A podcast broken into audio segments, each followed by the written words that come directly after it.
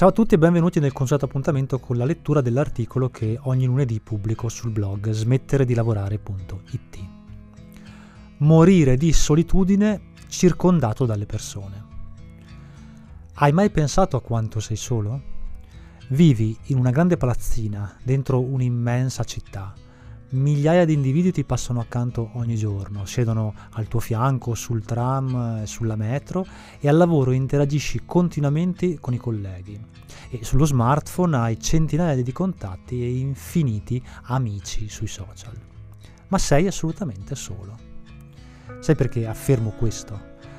Perché non sei solo quando c'è qualcuno che ti cerca, ma non per chiederti un favore, ma perché ha piacere di passare del tempo con te. Prova per un secondo a pensare all'ultima volta che qualcuno ti ha cercato anche solo per bere un caffè al bar e ti renderai conto di quanto in realtà sei solo. Il fatto che nessuno ti cerchi non dipende da come sei, non fartene una colpa. In questa condizione oggi si rivedono la maggior parte delle persone non sei tu ad essere diverso, antipatico o problematico e per questo emarginato dagli altri. È la società in cui viviamo ad impedire alle persone di avere rapporti sociali soddisfacenti. Rispetto ad un tempo, oggi conduciamo uno stile di vita caratterizzato da un costante senso di fretta e le persone sono oberate dalle cose da fare, cioè hanno poco tempo da dedicare agli altri. A questo si aggiunge che si è venuta a creare una profonda cultura della competizione e dell'individualismo, dove dobbiamo sempre dimostrare di essere migliori e guai a rivelarsi deboli e chiedere aiuto.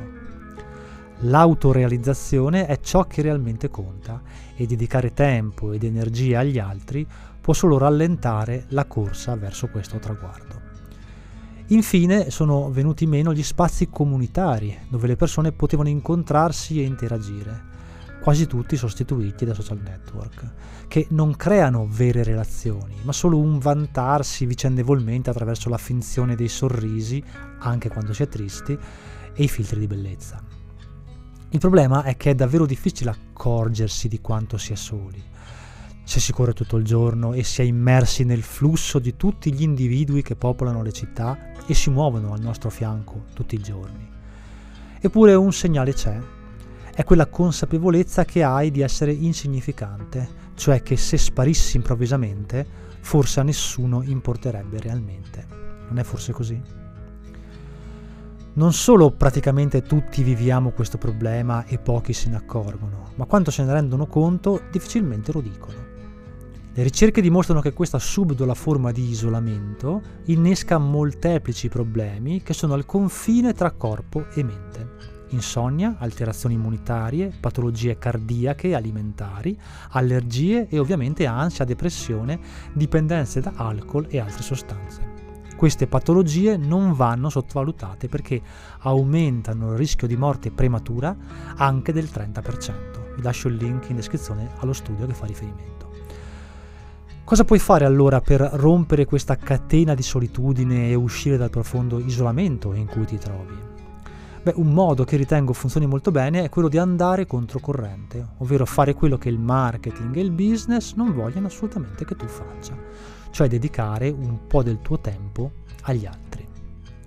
Non si tratta di incontrarli al bar o andare a mangiare una pizza, usa il tuo tempo per fare fatica insieme agli altri, cioè per esempio aiutarli a dipingere un appartamento, fare il trasloco, curare il giardino, tenere i figli quando ne hanno bisogno, eccetera, eccetera.